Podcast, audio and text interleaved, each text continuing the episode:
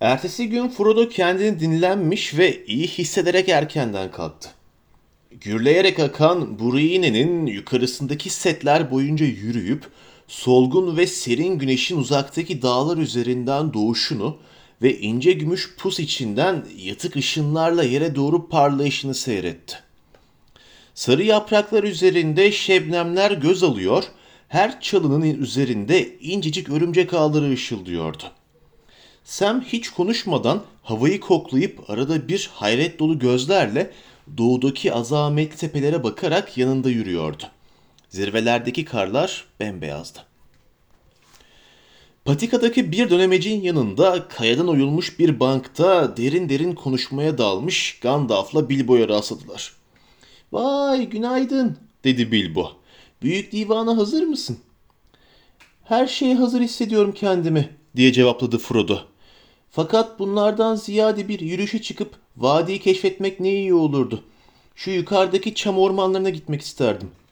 Ayrık Vadi'nin kuzey yamacında iyice yüksekleri işaret ediyordu. Belki daha sonra fırsat bulabilirsin, dedi Gandalf. Fakat henüz bir plan yapamayız. Bugün çok şey duyup çok kararlar almamız lazım. Onlar konuşurken birdenbire berrak bir çan sesi tek bir kez çınladı. Bu çan Elrond'un divanına haber veriyor, diye haykırdı Gandalf. Hadi bakalım. Hem sen de Bilbo. İkiniz de bekleniyorsunuz. Frodo ile Bilbo büyücünün peşine düşüp dolan başlı patikadan hızla eve doğru ilerlediler. Davetsiz ve o an için unutulmuş olan Sam de tıpış tıpış peşlerinden gelmekteydi. Gandalf onları Frodo'nun önceki akşam arkadaşlarını bulmuş olduğu sundurmaya götürdü. Berrak sonbahar sabahı artık vadiyi pırıl pırıl ışığa boğmuştu. Köpükler içindeki dere yatağından gürüldeyen suyun sesi yükseliyordu. Kuşlar şakımaktaydı. Dört bir yanda tekin bir huzur vardı. Frodo'ya o tehlikelerle dolu kaçışı ve dışarıdaki dünyada da büyümekte olan karanlığa dair söylentiler daha şimdiden sadece huzursuz bir rüyanın hatıraları gibi gelmeye başlamıştı. Fakat içeri girdiklerinde onlara doğru dönen yüzler ciddiydi. Elrond oradaydı. Etrafında da sessizlik içinde epey bir kişi oturmaktaydı. Frodo Glorfindel'le Glóin'i gördü. Yine yolculuktan yıpranmış giysilerine bürünmüş yol gezer tek başına bir köşeye yerleşmişti. Elrond Frodo'yu yanındaki bir sandalyeye çağırdı. İşte dostlarım, Hobbit Drogo oğlu Frodo. Şimdiye dek bundan büyük tehlikelerden geçip bundan acil bir vazifeyle yanımıza varan pek az kişi olmuştur. Diyerek onu beraberindekilere takdim etti. Sonra Frodo'nun daha önce hiç tanımadığı kişileri bir bir tanıttı. Glor'in yanında daha genç bir cüce vardı. Oğlu Gimli. Glorfindel'in çevresinde Elrond'un soyundan birkaç danışman daha sıralanmıştı. Bunlara başkanlık eden Erestor'un yanında da gri limanlardan gemi yapımcısı Círdan'ın gönderdiği elf Gandor oturmaktaydı. Yeşil ve kahverengilere bürünmüş yabancı bir elf daha vardı. Kuzey Kuyut Orman elflerinin kralı olan babası Tranduil'den ulak gelen Legolas. Diğerlerinin biraz uzağında da zarif ve soylu bir yüze sahip, kara saçlı, gri gözlü, gururlu ve sert bakışlı uzun boylu bir adam oturmuştu. Pellerini ve çizmeleriyle sanki at sırtında yolculuğa hazırlanmış gibiydi. Nitekim giysileri zengin, pellerinde kürk astarlı olmakla birlikte üzerlerinde uzun bir yolculuğun lekeleri görülüyordu. Ortasına tek bir beyaz taşın yerleştirilmiş olduğu gümüşten bir boyunluğu vardı. Bukleleri omuzlarına gelecek şekilde kesilmişti. Çapraz bir kayışla omzuna astığı, o andaysa dizlerin üzerinde duran boynuzdan yapılmış ve ucu gümüş kaplı büyük bir boru taşımaktaydı. Frodo ile Bilbo'ya ani bir hayretle baktı. Bu Boromir, güneyden bir insan, dedi Elrond Gandalf'a dönerek. Sabah alacasında ulaştı buraya. Bize danışmak istiyor. Onu da divana çağırdım. Çünkü soruları burada cevap bulacaktır. Divanda konuşulan ve tartışılan her şeyin burada anlatılması gereksiz. Dışarıdaki dünyada özellikle de güneyde ve dağların doğusundaki geniş topraklarda olup bitenler uzun uzun konuşuldu. Frodo zaten bunlar hakkında birçok söylenti duymuştu fakat Gulion'in öyküsü onun için yeniydi ve cüce konuştuğu zaman onu dikkatle dinledi. Öyle görünüyordu ki el emeklerinin tüm ihtişamına rağmen yalnız dağ cücelerinin yürekleri sıkıntılıydı. Halkımızın üzerine dedi Guloin. Bir huzursuzluk gölgesi düşeli çok yıllar oluyor. Bunun nereden geldiğini ilk başta fark edemedik. Kıyıda köşede fısıldaşmalar başladı. Bizim dar bir yere sıkışıp kaldığımız, daha geniş bir dünyada daha büyük zenginlikler ve ihtişam bulacağımız söyleniyordu.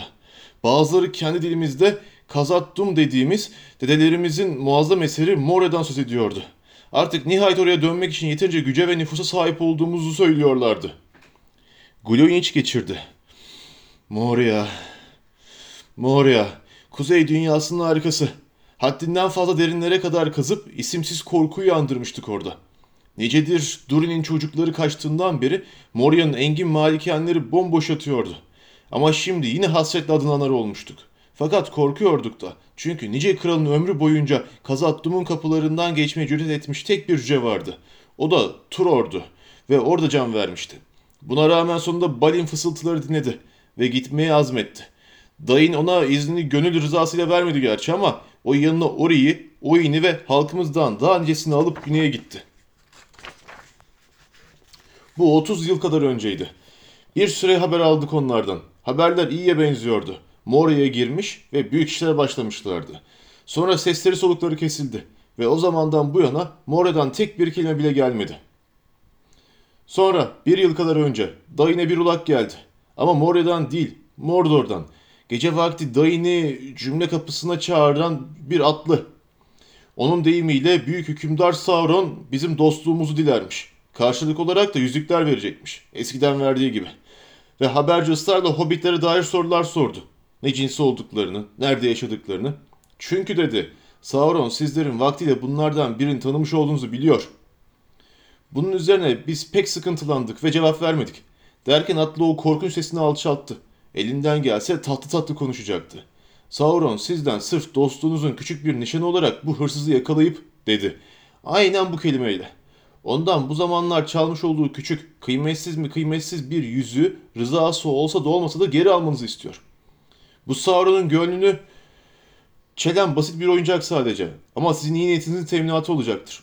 O yüzüğü bulursanız eskiden cüce atalarınızın olan üç yüzüğü geri alırsınız. Moria beldesi de ebediyen sizin olur.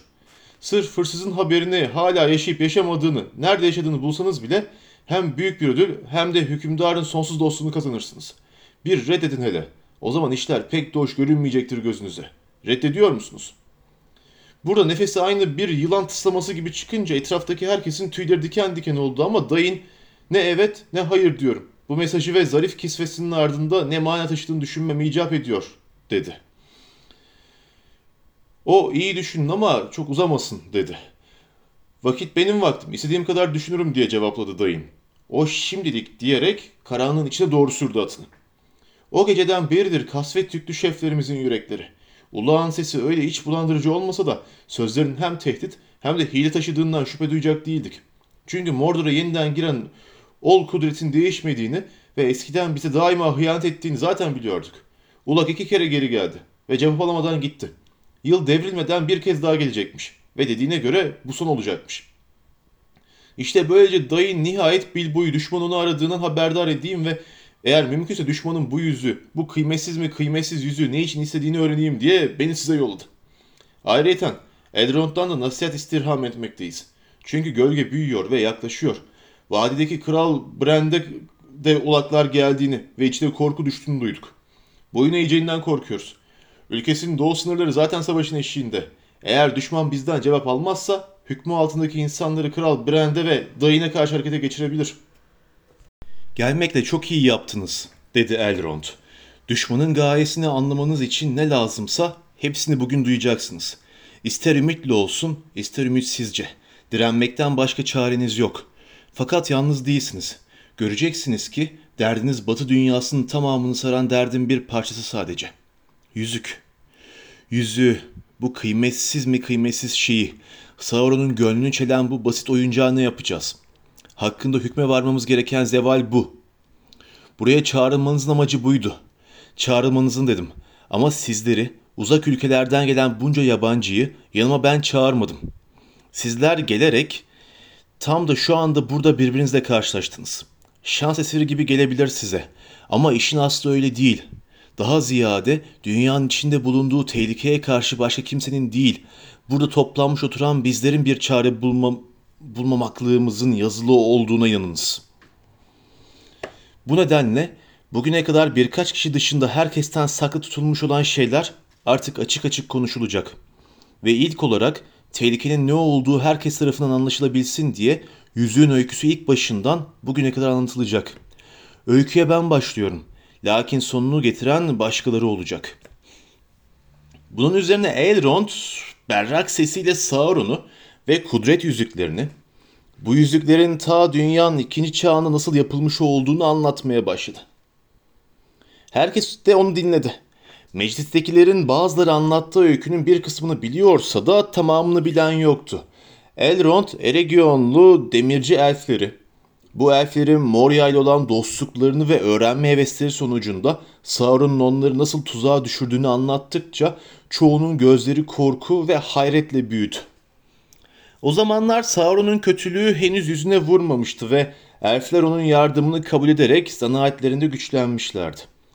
Sauron ise elflerin tüm sırlarını öğrenip hainlik ederek Ateş Dağı'nda gizlice onlara hükmetmesini sağlayacak tek yüzüğü yapmıştı. Fakat Celebrimbor ona kanmayıp kendi yaptığı üç yüzüğü saklamış, sonra savaş çıkmış, her yer harap olmuş ve Moria'nın kapısı kapatılmıştı. Sonra Elrond bunu izleyen yıllar boyunca yüzüğün nerelerden geçtiğini anlattı. Fakat bu tarihi olaylar Elrond'un kendi irfan kitaplarına kaydettiği biçimiyle başka kaynaklarda da hikaye edildiğinden burada tekrarlamayacağız. Çünkü bu hem büyük hem korkunç eylemlerle dolu çok uzun bir hikayedir. Ve Elrond kısaca konuştuğu halde güneş gökyüzünde yükselip gün öğlene yaklaşana dek sözü bitmedi. Numenor'un ihtişamını ve çöküşünü, fırtınanın kanatlarına binmiş insanların krallarının açık denizden orta dünyaya geri dönüşlerini anlattı. Daha sonra uzun Elendil'le kudretli oğulları Isildur ve Anarion büyük birer hükümdar olmuş. Arnor'da kuzey ülkesini, Gondor'da da Anduin'in Halic'in üzerinde güney ülkesini kurmuşlardı.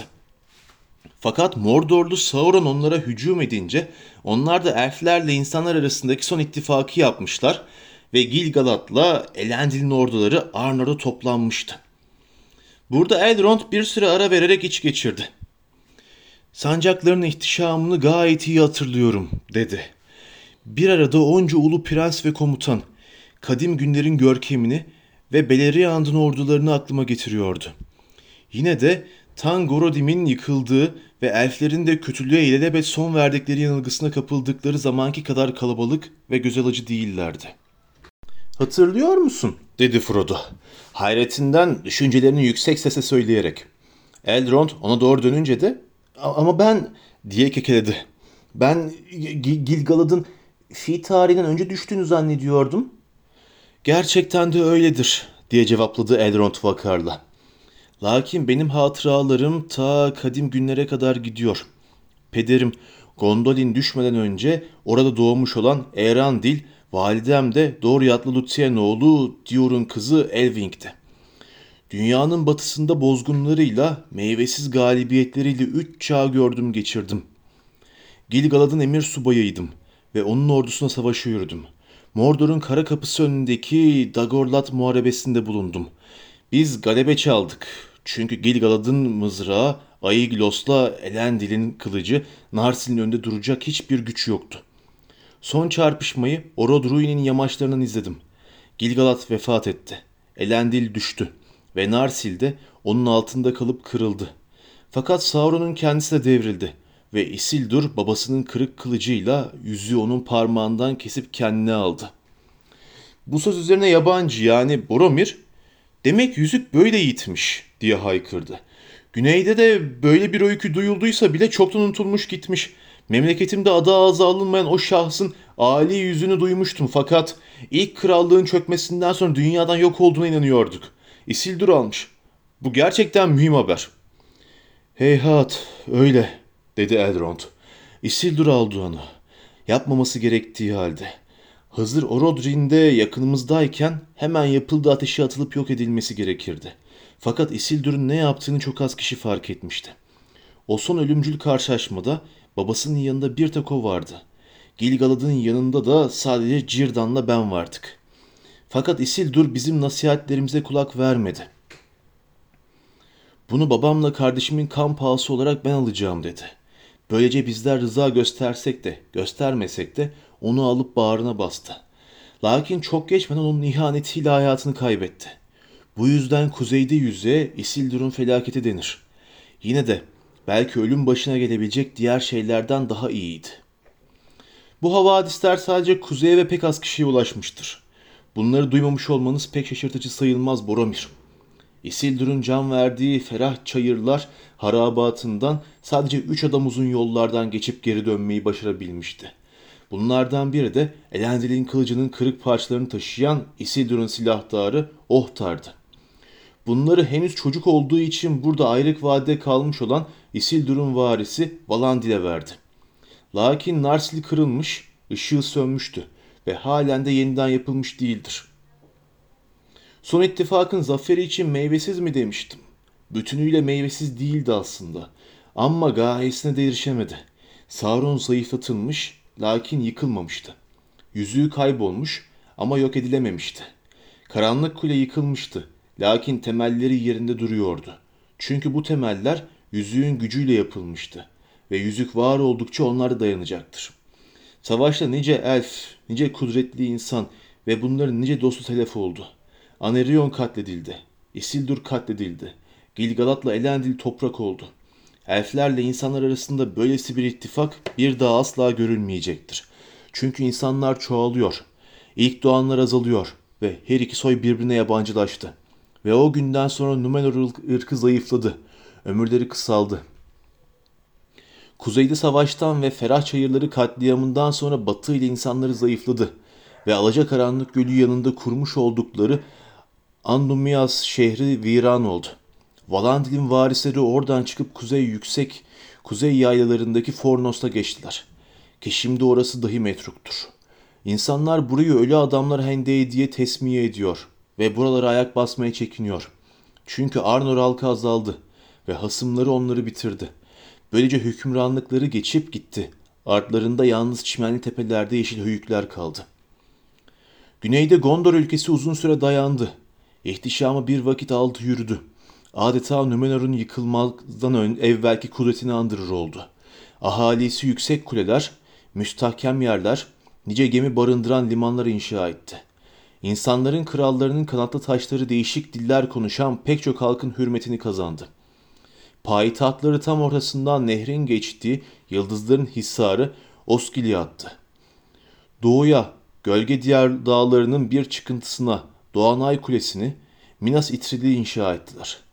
Batıya, Ak Dağların eteğine de Batan Güneş Kulesi'ni. Minas Anor'u yaptılar.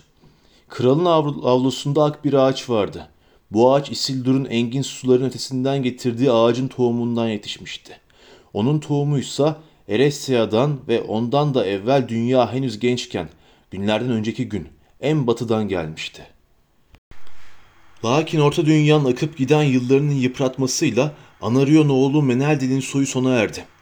Ağaç kurudu ve Numenorluların kanı sıradan insanların kanıyla karıştı. Derken Mordor'un surlarındaki nöbetçiler uyudu ve karanlık şeyler tekrar Gonorot'a sızdılar. Ve bir zaman sonra şer yaratıkları oradan akın edip Minas İtril'i aldılar. Yerleşip burayı korkunç bir yere çevirdiler. Böylece buraya Minas Morgul, Büyük Kulesi dendi. Bunun üzerine Minas Anor'un da adı değiştirilip Minas Tirith yani Muhafız Kulesi oldu. Ve bu iki şehir bitmek bilmez bir savaşa tutuştular. Aralarında kalan Osgiliaths'a terk edildi ve harabelerinde gölgeler yürür oldu. Nice insan ömrüdür bu böyle gitmekte. Fakat Minas Tirith'in efendileri hala düşmana boyun eğmeyip cenk ediyor ve Argonat'tan denize kadar nehir geçişini açık tutuyorlar. Hikayenin benim anlatacağım bölümü artık sonuna yaklaştı. Çünkü Isildur'un zamanında hükmeden yüzük meçhule karışmış, Üçlerdon hakimiyetinden kurtulmuştu. Lakin bu ahir zamanda bir kez daha tehlikedeler. Çünkü ne yazık ki tek yüzük bulundu. Nasıl bulunduğunu başkaları anlatacak. Çünkü bu işte benim pek az rolüm oldu. Elrond sustu fakat o susar susmaz uzun boylu ve mağrur endamıyla Boromir ayağa kalktı. Müsaade ederseniz efendi Elrond dedi. Önce ben Gondor hakkında biraz daha konuşayım çünkü bizatihi Gondor memleketinden gelmekteyim. Ve orada neler olduğunu herkes bilse iyi olur. Tahminimce bizim emeklerimizden haberdar olan pek az kimse var. O yüzden de bunca zamandan sonra yenik düşersek nasıl bir tehlikeyle karşılaşacaklarını bilmiyorlar. Gondor ülkesinde Numenor kanının tükendiğini veya gurur ve şerefinin unutulduğunu zannetmeyin. Bizim yiğitliğimiz sayesinde doğunun vahşi halkı Seddini yıkamıyor. Morgul'un dehşeti engelleniyor ve bizim yani Batı'nın siperlerinin gerisindeki ülkelerde barış ve özgürlük ancak bu sayede korunabiliyor. Fakat ya nehirin geçitleri düşerse o zaman ne olacak? Lakin o an artık hiç de uzak olmayabilir. İsimsiz düşman yeniden uyandı. Bizim kıyamet dağı dediğimiz Orud ruinden bir kez daha dumanlar yükseliyor. Kara diyarın gücü büyüyor ve biz zordayız. Düşman geri döndüğünde halkımız nehrin doğusundaki güzel beldemiz İtilyen'den sürülmüştü. Ama yine de orada bir korunak ve biraz askeri kuvvet tutabilmiştik. Fakat daha bu sene Haziran ayında Mordor'dan gelen ani bir taarruza maruz kaldık ve sökülüp atıldık. Sayıca bizden fazlaydılar. Çünkü Mordor Doğu Dölleri ve zalim Haradrimlerle ittifak yaptı. Fakat bizi yenen onların sayıları değildi. Daha önce hiç hissetmediğimiz bir güç vardı ortada. Bazıları bunun büyük kara bir atlı, ayın altındaki kara bir gölge gibi göze göründüğünü söylediler. Gittiği her yerde düşmanı bir delilik kaplarken bizim en cesurlarımızın bile içine korku düşüyor, insanlar da atlar da bozgun olup kaçıyordu. Doğu gücümüzün ancak küçük bir kısmı. Osgiliath'ın yıkıntıları arasında hala ayakta kalmış olan son köprüyü tahrip ederek geri dönebildi. Ben köprü arkamızdan yıkılıncaya kadar köprüyü tutan bölükteydim. Dört kişi kurtulduk sadece yüzerek. Kardeşim, ben ve iki kişi daha. Fakat Anduin'in bütün batı kıyısını tutarak savaşmaya hala devam ediyoruz. Bizim arkamıza sığınanlar olur da ismimizi duyarlarsa bizi övüyorlar. Övgü bol ama yardım pek az. Artık çağrılarımıza bir tek Rohan'ın atlıları geliyor. Bu belalı zamanda tehlikelerle dolu fersahlarca yol kat ederek bir görevle Elrond'a geldim. 110 gündür tek başıma yollardayım. Fakat savaş için müttefik aramıyorum kendime. Elrond'un kudreti silahta değil, bilgeliğindedir derler. Akıl danışmak ve anlaşılmaz sözlerin çözümünü sormak için geldim. Zira o ani saldırının arifesinde kardeşim huzursuz bir uyku arasında bir rüya görmüş. Benzer bir rüya daha sonraları da birkaç kez onun uykularına, bir kez de benim uykularıma girdi. Bu rüyada gökyüzünün doğusunun karardığını gördüm. Bir de gitgide büyüyen bir gök gürültüsü vardı. Fakat batıda soluk bir ışık hala dayanıyordu. Ve bu ışığın içinden uzak ama berrak bir sesin haykırdığını duydum. Kırılmış olan kılıcı ara. Onu İmdadris'te bulacaksın. Orada Morgul büyülerinden güçlü öğütler alacaksın. Göreceksin beliren alameti. Kıyamete haber verecek sana. Uyanacak Isildur'un felaketi ve buçukluk atılacak öne. Bu sözlerden biz pek bir şey anlamadık ve Gondor irfanına vakıf olan Minas Tirith'in efendisi. Babamız Denethor'a danıştık. İmrat liste ta kuzeydeki bir vadiye elflerin verdiği eski bir isim olduğu ve töre bilginlerin en büyüğü olan yarı elf Elrond'un burada oturduğundan gayrı bir şey söylemedi. Bunun üzerine kardeşim durumumuzun müşkiliyetini de düşünerek rüyayı ciddiye alıp İmdadris'e yardım aramak, yardıma çıkmak istedi. Fakat yol kuşkular ve tehlikelerle dolu olduğu için yolculuğu ben üstlendim. Babam pek gönülsüz izin verdi bana. Ben de unutulmuş yollarda adını çok kişinin duyduğu ama yerine pek azının bildiği Elrond'un evini arayarak nice dolanıp durdum. Ve burada Elrond'un evine daha birçok şeye vakıf olacaksınız dedi Aragorn ayağa kalkarak. Kılıcını Elrond'un önünde duran masanın üzerine attı. Kılıcın keskin yeri iki parçaya ayrılmıştı. İşte kırılan kılıç dedi. Peki sen kimsin? Hem Minas Tirith'le ne ilgin var? diye sordu Boromir. Kolcunun yağız yüzüne ve mevsiminin izlerini taşıyan pelerine merakla bakarak. Arathorn oğlu Aragorn'dur kendisi, dedi Elrond. Nesiller ötesinden Minas İthrilli Elendil'in oğlu Isildur'un soyundan geliyor. Kuzeydeki Duna dayının reisi. O halktan çok az insan kaldı artık. O halde hiç de benim değil bu sana ait diye haykırdı Frodo. Hayretler içinde ayağı fırlayarak sanki yüzüğün hemen isteneceğini beklermiş gibi. İkimize de ait değil dedi Aragorn. Fakat bir süre için seni taşıman mukadder kılındı. Yüzüğü çıkar ortaya Frodo dedi Gandalf ciddiyetle. Vakti geldi. Yukarı kaldır. O zaman Boromir de bilmecesinin geri kalan kısmını anlayacaktır. Bir sessizlik oldu ve tüm gözler Frodo'ya çevrildi. Ani bir utanç ve korkuyla sarsıldı Frodo. Yüzüğü ortaya çıkarmaya büyük bir isteksizlik duyuyor, ona dokunmaya tiksiniyordu. Uzaklarda olmak isteği geçtiği içinden ışıl ışıl yanıp sönen yüzüğü titreyen eliyle divandakilerin önünde havaya kaldırdı. İşte Isildur'un felaketi, dedi Elrond. Altın yüzüğe bakarken Boromir'in gözleri parlamıştı. Buçukluk diye mırıldandı. Demek Minas Tirith için kıyamet vakti geldi sonunda. Fakat öyleyse kırık bir kılıcı arayalım. O sözler Minas Tirith'in kıyameti demiyor, dedi Aragorn. Lakin kıyametle büyük eylemler gerçekten de çok yakındır. Çünkü kırılan kılıç Elendil'in kılıcıdır ve düştüğünde altında kalıp kırılmıştır. Tüm diğer miraslı, miraslar kaybolsa da Elendil'in varisleri bu kılıca hep gözleri gibi baktılar. Çünkü aramızda eskiden beri yüzük yani Isildur'un felaketi bulununca kılıcın da tekrar yapılacağı söylenirdi. Şimdi aradığın kılıcı gördün. Ne istersin? Elendil hanedanının Gondor ülkesine dönmesini arzu ediyor musun? Lütuf dilenmek için değil, sadece bilmecenin anlamını bulmak için yollandım buraya, diye cevap verdi Boromir gururla. Fakat zor durumdayız ve Elendil'in kılıcı ümitlerimizin ötesinde bir yardım olurdu bizim için. Eğer böylesine bir şey gerçekten de geçmişin gölgeleri arasından çıkıp gelebilecekse. Tekrar Aragorn'a baktı, gözlerinde kuşku vardı. Frodo yanında Bilbo'nun sabırsızca kıpırdandığını hissetti. Belli ki arkadaşı adına canı sıkılmıştı. Aniden ayağa kalkarak patladı Bilbo. Altın olan her şey parlamaz. Her gezgin yitirmemiştir yolunu. Gücü olan yaşlı kolay kolay solmaz. Derindeki kök atlatır donu. Küllerden bir ateş dirilecek. Bir ışık fırlayacak gölgelerden. Kırılan kılıç yenilenecek. Şimdi taşsız olan kral olacak yeniden. Pek güzel değil belki ama tam konuya parmak basıyor. Elrond'un sözlerin ötesine ihtiyacın varsa tabii. Madem bunu duymak için 110 günlük yolda gelmişsin, bari kulak ver. Burnundan soluyarak yerine oturdu. Bunu ben kendim yazdım diye fısıldadı Frodo'ya. Dunadan için uzun zaman önce. Bana kendini ilk anlattığı zamanlar. Neredeyse keşke maceralarım sona ermiş olmasaydı da onun günü geldiğinde yanında gidebilseydim diye geçiyor içimden.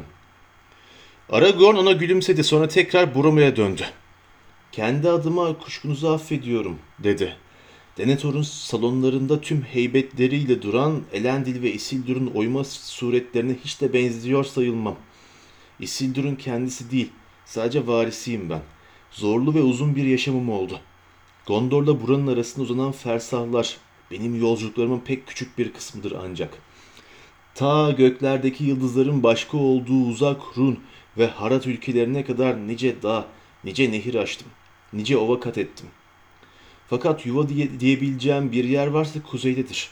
Çünkü Valandil'in varisleri muntazaman babadan oğula geçen bir soy halinde nesillerdir burada yaşamakta. Günlerimiz karardı, sayımız azaldı ama kılıç hep bir sonraki nesle aktarıldı. Ve son söz olarak size şu kadarını söyleyeceğim Boromir. Biz yabanın kolcuları yalnız adamlarız. Avcıyız. Ama avımız daima düşmanın uşaklarıdır. Çünkü bu uşaklar sadece Mordor'da değil, pek çok yerde bulunurlar. Gondor sağlam bir kale ise Boromir. Biz de diğer rolü üstlendik. Sizin sağlam surlarınızın ve parlak kılıçlarınızın engelleyemeyeceği nice şer yaratığı var. Kendi sınırlarınız dışındaki toprakları pek az tanıyorsunuz. Barış ve özgürlük mü demiştiniz? Biz olmasaydık kuzey bunları pek az görmüş olurdu. Korkunun karşısında eriyip giderlerdi. Fakat karanlık şeyler ıssız dağlardan çıkıp geldiklerinde veya güneşsiz ormanlardan sürünüp çıktıklarında bizden kaçıyorlar. Dunaday'ın uyusa veya tümü ölüp gitmiş olsa kim hangi yollarda seyahate cesaret edebilirdi? Sessiz topraklarda yahut basit insanların evlerinde geceleri kimin canı emniyette olurdu ki? Yine de sizin kadar bile şükran görmeyiz biz. Yolcular bize kötü gözle bakar. Köylüler aşağılayıcı adlar takarlar. Biz her an nöbette olmasak kanını donduracak veya küçük kasabasını harabeye çevirecek düşmanlardan bir günlük mesafede oturan şişman bir adam yol gezer der bana. Yine de başka türlü olmasını istemeyiz. Basit halk ancak huzursuzluk ve korkudan azade ise basit olabilir. Ve onları bu şekilde koruyabilmek için de bizim gizli kalmamız gerekir. Uzun yıllar boyunca benim sülalemin görevi bu olmuştur. Fakat şimdi dünya bir kez daha değişiyor. Yeni bir zaman geliyor. Isildur'un felaketi bulundu. Savaş kapıda. Kılıç yeniden yapılacak. Minas Tirith'e geleceğim. Isildur'un felaketi bulundu diyorsun, dedi Boromir. Buçukluğun elinde parlak bir yüzük gördüm. Fakat Isildur dünyanın bu devri başlamadan önce göçtü derler. Arifler bu yüzüğün onun yüzüğü olduğunu nereden biliyor? Ve bu kadar garip bir ulak tarafından buraya getirilene dek bunca yıldır nasıl intikal etmiş? Bu anlatılacak, dedi Elrond. Ama ne olur hemen demeyin efendim, dedi Bilbo. Güneş öğleden doğru tırmanmaya başladı bile. Bana kuvvet verecek bir şeylere ihtiyacım var doğrusu. Sizin adınızı söylememiştim, dedi Elrond gülümseyerek. Ama şimdi söylüyorum. Hadi, bize hikayenizi anlatın. Henüz mısralara dökmediyseniz nesir olarak da anlatabilirsiniz. Ne kadar özlü olursa yemeğe de o kadar çabuk yetişirsiniz. Pekala, dedi Bilbo. Emrinize uyuyacağım fakat bu kez doğru öyküyü anlatacağım. Ve eğer burada öbür türlüsünü anlattığıma şahit olanlar varsa... Yan gözle Glowin'e baktı. Bunu unutup beni affetmelerini rica ediyorum. O vakitler bu hazinenin tamamen bana ait olduğuna şüphe bırakmamak ve bana yakıştırılan hırsız isminden kurtulmak istemiştim sadece. Ama belki de artık meseleyi biraz daha iyi anlıyorumdur. Her neyse, işte olanlar. Oradaki bazıları için Bilbo'nun öyküsü tamamıyla yeniydi. Ve onlar hayret dinlerken aslında halinden hiç de şikayetçi görünmeyen yaşlı hobbit de Gollum'la olan macerasını baştan sona nakletti. Tek bir bilmeceyi bile eksik bırakmadı. Bıraksalar doğum günü davetiyle şairden yok oluşun öyküsünü de anlatacaktı fakat Elrond elini kaldırdı. Pek güzel anlattınız dostum dedi.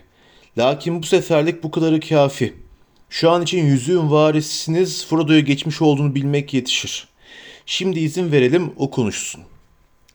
Bunun üzerine Frodo Bilbo gibi istekli olmasa da kalkıp eline geçtiği günden itibaren yüzüğe dair ne olup bittiyse hepsini anlattı. Hobbit köyden Bruinen geçtiğine kadar olan yolculuğunun her bir adımı sorgulandı, tartışıldı ve kara süvarilerle ilgili hatırlayabildiği her şey uzun uzun incelendi. Sonunda tekrar yerine oturdu. Fena sayılmaz dedi Bilbo ona. Eğer habire sözünü kesip durmasalardı güzel bir öykü çıkartacaktın ortaya. Birkaç not almaya çalıştım. Ama eğer bunlar yazacaksam bir araya oturup baştan sona üzerinden geçmemiz gerekir. Daha sen buraya gelinceye kadar bölümler dolusu olay geçmiş. Evet oldukça uzun bir öykü oldu diye cevapladı Frodo. Fakat bana hala tamamlanmamış gibi geliyor. Ben daha bir sürü şeyi özellikle de Gandalf'la ilgili meseleleri öğrenmek istiyorum. Yakınlarında oturan limanlardan Galdor onun sözlerine kulak misafiri olmuştu.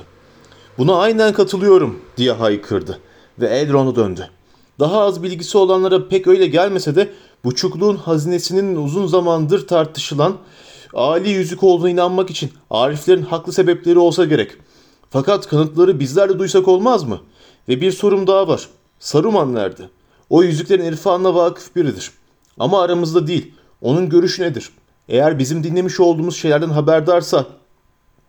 Sorduğunuz sorular birbiriyle bağlantılı Galdor, dedi Elrond. Bunları unutmuş değildim. Bu sorular cevaplandırılacak. Lakin bunları açıklamak Gandalf'a düşüyor. Son olarak onu konuşmaya davet ediyorum. Çünkü şeref yeri ona aittir. Ve meselenin tümünde de başı çeken o olmuştur. Çoğu kişi için Galdor, dedi Gandalf. Glóin'in getirdiği haber ve Frodo'nun uğradığı takip buçukluğun hazinesinin düşman için çok büyük bir değer taşıdığını kanıtlamaya yeter de artar bile. Fakat bir yüzük bu. O halde dokuzlar Nazgül'ün elinde. Yediler de ya alınmış ya da yok edilmiş. Bu sözü üzerine Glóin kıpırdandı ama bir şey söylemedi. Üçleri biliyoruz. O halde onun bu kadar arzu ettiği bu tek yüzük de neyin nesi?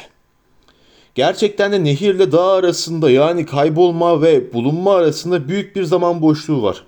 Fakat Ariflerin bilgisindeki bu boşluk nihayet doldurulabildi. Ama fazlasıyla uzun sürdü bu. Çünkü düşman hemen ensemizdeydi. Benim korktuğumdan da yakındı bize. Ve bu yıla görünüşe göre de daha bu geçtiğimiz yaza kadar gerçeği tümüyle öğrenememiş olduğu için çok şanslıyız. Burada bulunanların bazıları bizzat benim Dol Guldur'daki nekromanserin kapılarından girip ahvalini gizlice araştırmaya cüret ettiğimi ve korkularımızın gerçekten de yerinde olduğunu öğrendiğimi hatırlayacaktır. O en nihayetinden cisimleşip güç bulan Sauron'dan. Eski düşmanımızdan başkası değildi. Kiminiz Saruman'ın bizi ona karşı açıkça harekete geçmekten caydırdığını ve uzun süre onu gözlemekle yetindiğimizi de hatırlayacaktır. Yine de en sonunda onun gölgesi büyüdükçe Saruman da kabul etmek zorunda kaldı ve divan gücünü ortaya koyarak kötülüğü kuyut ormanına attı. Ve bu da tam yüzüğün bulunduğu sene gerçekleşti. Garip bir rastlantı. Eğer rastlantıysa tabii. Fakat Elrond'un öngörmüş olduğu gibi çok geç kalmıştık. Sauron da bizi izlemiş ve Mordor'u dokuz hizmetkarın oturduğu Minas Morgul aracılığıyla uzaktan yöneterek bizim saldırımıza karşı çoktan hazırlanmıştı. Sonra bizim önümüzden geri çekildi. Ama sadece kaçar gibi yapıyordu. Kısa bir süre sonra da karanlık kuleye gelerek kendisini açık açık gösterdi. Bunun üzerine divan son kez toplandı. Çünkü tek yüzüğü gitgide daha büyük bir telaşla aramakta olduğunu artık öğrenmiştik. O sırada onun yüzük hakkında bizim duymadığımız bir haber almış olacağından korkuyorduk. Fakat Saruman öyle olmadığını söyleyerek daha önce dediklerini tekrarladı. Tek yüzüğün orta dünyada bir daha hiçbir zaman bulunamayacağını. En kötü ihtimalle dedi. Düşmanımız yüzüğün bizde olmadığını ve hala kayıp olduğunu biliyor. Fakat kaybolmuş bir şeyin yeniden bulunabileceğini düşünüyor. Korkmayın. Ümidi onu kandıracak. Bu konuyu ben var gücümle incelemedim mi? Yüzük Ulu Anduin'e düştü. Ve ta Sauron uyurken nehirde sürüklenerek denize vardı. Bırakın sona kadar orada yatıp dursun.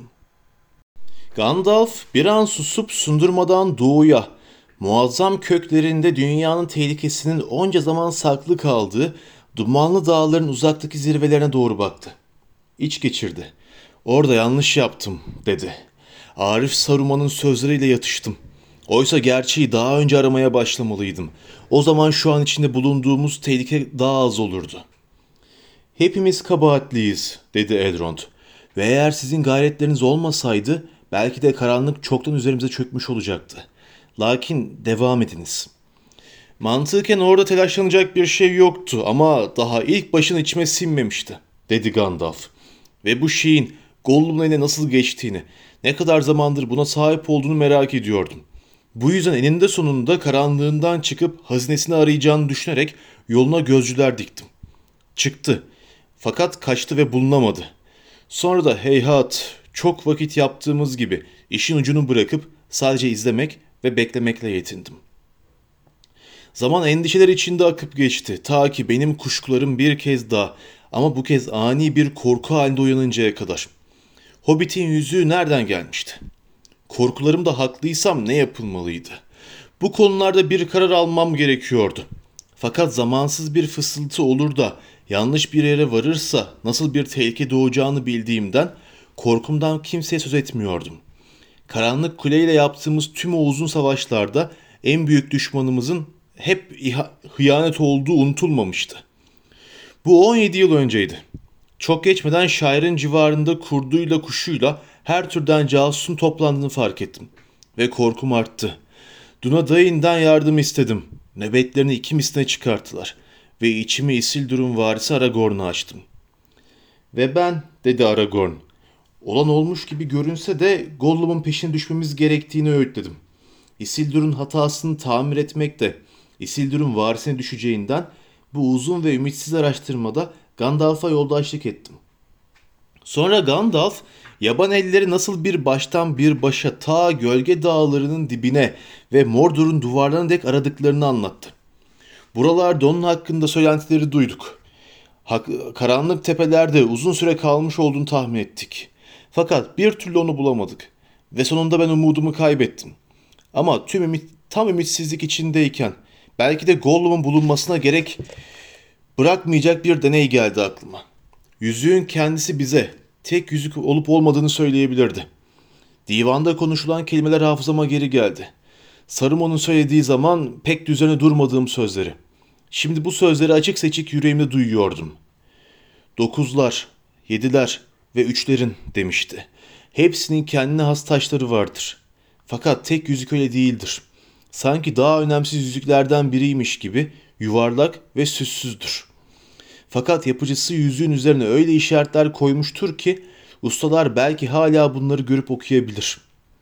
O işaretlerin ne olduğu söylenmemişti. Şimdi kim bilecekti bunları? Yapanın kendisi ve belki Saruman.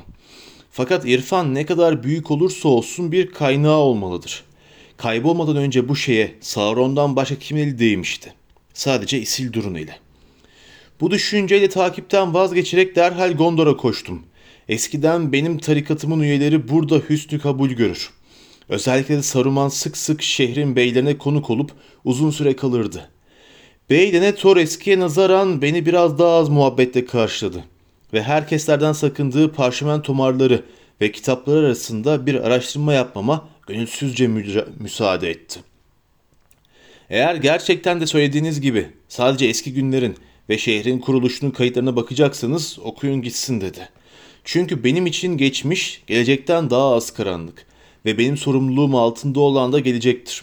Fakat eğer burada uzun süre çalışmış olan Saruman'dan bile daha hünerli değilseniz benim bu şehrin irfanın üstadı olarak zaten çok iyi bildiğim şeylerden başka bir şey bulamazsınız. Böyle dedi Denethor. Oysa kütüphanesinde nice kayıt var ki artık töre bilginlerinin bile pek azı okuyabilir. Çünkü insanlar zamanla bu kayıtlardaki yazı ve lisanları unutmuştur. Ve Boromir, hala Minas Tirith'te duran, sanırım kralların kaybından beri Saruman ve benden başka hiç kimsenin okumadığı Isildur'un kendi tarafından yazılmış bir parşömen var. Çünkü Isildur bazı hikayelerde anlatıldığı gibi Mordor'daki savaştan sonra hemen ordularını yürütmüş değildi. Kuzeydekilerin bazıları öyle anlatmış olabilir diye sözünü kesti Boromir. Gondor'da herkes onun önce Minas Anor'a giderek yeğeni Menetli'de Güney Krallığı'nın idaresini teslim etmeden önce bir süre eğitim verdiğini bilir. Ve o sırada oraya kardeşin anısına ak ağacın son filanını dikmiş. Fakat yine o sırada bu parşömeni de yazmış, dedi Gandalf. Ve bu Gondor'da hatırlanmıyor, görünüşe göre. Çünkü bu parşömen yüzükle ilgili ve Isildur orada şöyle yazmış. Ali yüzük artık Kuzey Krallığı'nın mirası olacak. Lakin zaman gelir, bu büyük olayların hatırası olabilir diye yine Elendil'in varislerinin yaşadığı Gondor'a da yüzüğün kayıtları bırakılacaktır. Bu sözlerden sonra Isildur yüzüğü bulduğu haliyle tarif etmiş. İlk aldığımda sıcaktı, kor gibi sıcaktı. Elimi öyle kavurdu ki ömrüm oldukça acısından kurtulacağımı zannetmem. Lakin daha ben bu yazıyı yazarken soğudu ve sanki çekti, küçüldü. Gerçi ne güzelliğinden ne de biçiminden bir şey yitirdi. İlk başlarda üzerinde alev gibi kıpkızıl görünen yazı daha şimdiden soluyor ve artık hayal meyil okunabiliyor. Eregion'dan bir elf yazısıyla nakşedilmiş. Çünkü Mordor'un harfleri bu kadar ince bir işe imkan vermez. Ancak lisan tanımıyorum. Menfur ve kaba olduğuna göre zannımca kara ülkenin dillerindendir. Ne kötülükleri anlattığını bilemiyorum. Lakin tamamen silinip unutulmadan önce buraya bir kopyasını çizeceğim. Belki yüzük kapkara olduğu halde ateş gibi yanan ve böylece Gilgalad'ı yok eden Sauron'un elinin hararetini arıyordur. Belki de altın bir daha ısıtılırsa yazı yine okunabilir. Lakin ben şahsen Sauron'un yaptığı yegane güzel iş olan bu şeye bir ziyan gelmesini göze alamam. Bedelini büyük bir acıyla ödemiş olsam da benim için kıymetlidir. Bu kelimeleri okuyunca araştırmam sona erdi. Çünkü çizilmiş yazı gerçekten de Isildur'un tahmin ettiği gibi Mordor'un ve kulenin hizmetkarlarının lisanındaydı. Ve orada söylenen şeyler zaten biliniyordu. Çünkü Sauron tek yüzüğü ilk taktığı gün üçlerin yapıcısı Celebrimbor Sauron'u fark etmiş ve uzaktan bu sözleri söylediğini duymuş.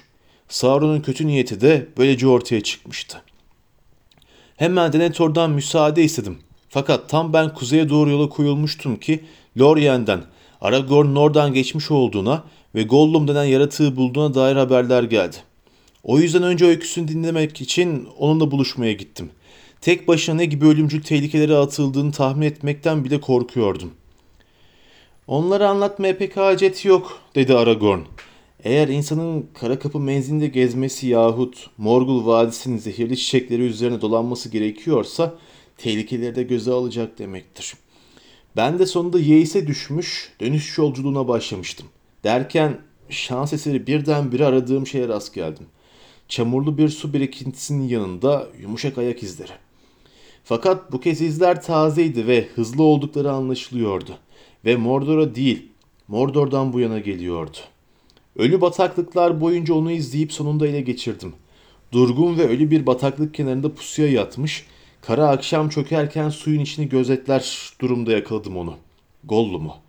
Yeşil balçıkla sıvalıydı. Korkarım beni hiçbir vakit sevmeyecek. Çünkü beni ısırdı ve ben de yumuşak davranmadım. Dişlerin izinden başka bir şey alamadım ağzından. Bu bölümünü. Geri dönüş yolunu yani. Sabah akşam onu gözetlemeyi, sonunda içecek ve yiyeceksizlikten terbiye oluncaya kadar boynunda bir yular, ağzında tıkaçla önümden yürütmeyi, durmadan onu kuyu ormana doğru sürmeyi, tüm yolculuğumun en kötü bölümü sayabilirim. Sonunda kuyu ormana varıp kararlaştırmış olduğumuz gibi onu elflere teslim ettim. Ondan kurtulacağım anı iple çekmiştim doğrusu. Çünkü berbat kokuyordu. Kendi adıma bir daha yüzünü bile görmek istemem. Fakat Gandalf gelip onunla uzun uzun konuşmaya tahammül etti. Evet uzun ve yorucuydu dedi Gandalf. Fakat kazançsız da sayılmazdı. Bir kere onun yüzüğü nasıl kaybettiğine dair anlattığı öykü Bilbo'nun şimdi ilk kez açık açık anlattıklarına uyuyordu. Fakat bunu zaten tahmin ediyor olduğumdan bunun pek bir önemi yoktu. Ama o sırada ilk kez Gollum'un yüzüğünün ferah çayırların yakınındaki büyük nehirden çıkmış olduğunu öğrendim. Ve aynı zamanda yüzeye uzun bir süre sahip olduğunu da öğrenmiş oldum. Kendi küçük ırkının birçok ömrü boyunca sahip olmuştu yüzeye. Yüzüğün gücü ömrünü kat kat arttırmıştı. Fakat bu kudret sadece âli yüzüklerde vardır. Ve eğer bu yeterince önemli bir kanıt sayılmazsa Galdor, bir de sözünü ettiğim diğer deney vardı. Burada havaya kaldırıldığında gördüğünüz yuvarlak ve süssüz olan bu yüzükte Isildur'un söylemiş olduğu harfler hala okunabilmekte.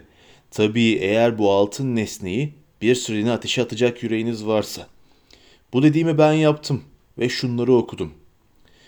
Eşnask darbataluk, eşnask gimbatul, eşnask tahrataluk, ag burzum işi krampatul. Büyücünün sesindeki değişim hayret vericiydi. Sesi aniden tehditkar, güçlü ve taş gibi sert vermişti. Tepedeki güneşin önünden bir gölge geçmişti sanki. Sundurma bir an için karardı. Herkes titredi ve elfler kulaklarını kapattılar.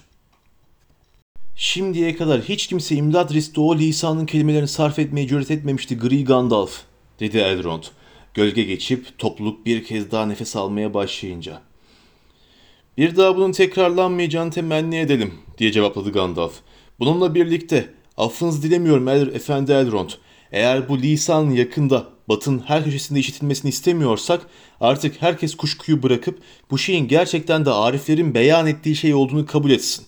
Bu düşmanın tüm garazıyla yüklü hazinesi ve onun eski gücünün bir kısmı bunda saklı. Eregion demircilerinin duyduğu ve ihanete uğradıklarını anlamalarını sağlayan kelimeler kara yıllardan çıkıp gelmekte. Hepsine hükmedecek bir yüzük. Hepsini o bulacak. Hepsini bir araya getirip karanlıkta birbirine bağlayacak. Aynı zamanda şunu da bilin dostlarım. Gollum'dan daha başka şeyler de öğrendim. Konuşmayı istemiyordu. Öyküsü de pek açık sayılmazdı fakat Mordor'a gitmiş olduğuna ve burada bütün bildiklerinin zorla ağzına alındığına hiç kuşku yok. Böylelikle düşman tek yüzüğün bulunduğunu ve uzun süredir şairde olduğunu biliyor ve uşakları yüzüğü neredeyse kapılarımıza kadar kovaladığına göre çok yakında.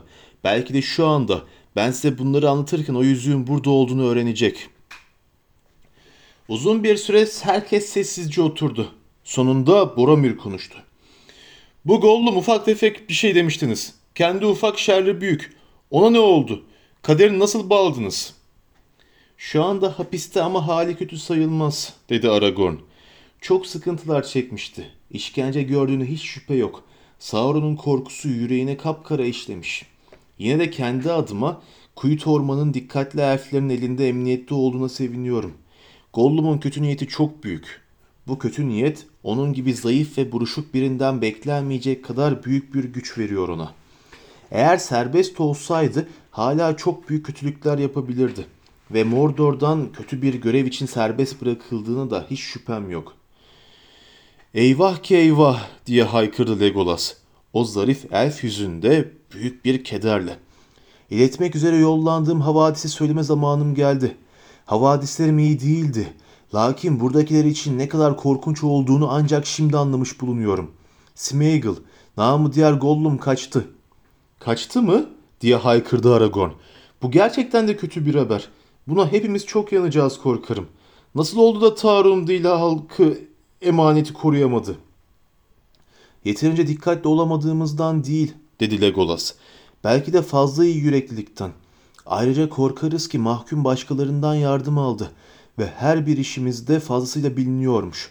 Bize ne kadar zor gelirse gelsin Gandalf'ın isteğiyle bu yaratığın başında gece gündüz nöbet tuttuk. Fakat Gandalf onun iyileşebileceğine dair hala bir ümit olduğunu söylemişti. Ve biz de her anın tekrar eski kara düşüncelerine düşeceği yerin altında zindanlarda geçirmesine kıyamıyorduk. Bana bu kadar merhamet göstermemiştiniz, dedi elf kralının sarayının derinliklerindeki kendi mahkumiyetinin eski hatıraları aklında canlanan Gloin gözlerinde bir şimşekle. Hele hele dedi Gandalf. Azizim Gloin şimdi o konuyu açma lütfen. Uzun süre önce düzeltilmiş, esef duyulacak bir yanlış anlaşılmaydı o. Eğer elflerle cüceler arasındaki tüm zıtlaşmalar buraya taşınacaksa bu divandan vazgeçelim daha iyi. Gloin ayağa kalkıp eğilerek selam verdi ve Legolas devam etti. Hava iyi olduğu zamanlar Gollum'u ormanın içinde dolaştırıyorduk. Tırmanmayı sevdiği, diğer ağaçlardan ayrı duran yüksek bir ağaç vardı. En üstteki dallara kadar çıkıp özgür rüzgarı hissetmesine sık sık izin verir fakat ağacın dibine nöbetçi koyardık. Günün birinde aşağı inmeyi reddetti. Nöbetçilerin de onun peşinden tırmanmaya hiç niyetleri yoktu. Dallara elleriyle olduğu kadar ayaklarıyla sıkı sıkı sarılmayı öğrenmişti. Böylece nöbetçiler gecenin ileri vakitlerine kadar ağacın altında oturdular. İşte tam da o gece aysız ve yıldızsız bir yaz gecesi orklar bizi gafil avladı. Bir süre sonra onları geri püskürttük. Fakat çok kalabalık, çok yırtıcıydılar. Fakat dağlardan geliyorlardı ve ormana alışık değillerdi. Cenk bittiğinde Gollum'un gitmiş olduğu çıktı ortaya. Nöbetçileri de ya öldürülmüş ya da esir edilmişti. O zaman bu saldırının onu kurtarmak için tertiplenmiş olduğu ve onun bunu daha önceden bildiği aşikar oldu. Bunu nasıl tertiplemişlerdi anlayabilmiş değiliz. Lakin Gollum çok hilekar. Düşmanın casusları da çok fazla. Ejderhanın düştüğü yıl kovulan kötü şeyler daha da kalabalık olarak geri döndüler. Ve bizim hükmümüzün sürdüğü bölge dışında Kuyut Orman yeniden kötü bir yer oldu. Gollum'u yeniden yakalamayı başaramadık. Bir sürü ork izi arasında onun izine de rastladık. İz güneye doğru, ormanın derinliklerine daldı. Fakat çok geçmeden bizim kabiliyetimiz dışına çıktı ve takife devam etmeye cesaret edemedik. Çünkü Dol Guldur'a yaklaşıyorduk ve orası da hala çok fazla kötülükle dolu bir yerdir. Bizler o tarafa gitmeyiz. Olan olmuş, giden gitmiş, dedi Gandalf. Tekrar onu arayacak kadar vaktimiz yok. Ne yapacaksa yapacak artık. Fakat kim bilebilir? Belki de ne kendisinin ne de Sauron'un öngörememiş oldukları bir rol oynayacaktır. Artık Galdor'un diğer sorularını cevaplandırayım. Saruman nerede? Bu ihtiyaç anında onun bize vereceği öğütler nelerdir? Bu hikayeyi sizlere tüm ayrıntıyla anlatmalıyım. Çünkü Elrond'dan başkası duymadı şimdiye kadar. O da özetle dinledi. Fakat karar vermemiz gereken her şeyle alakası var.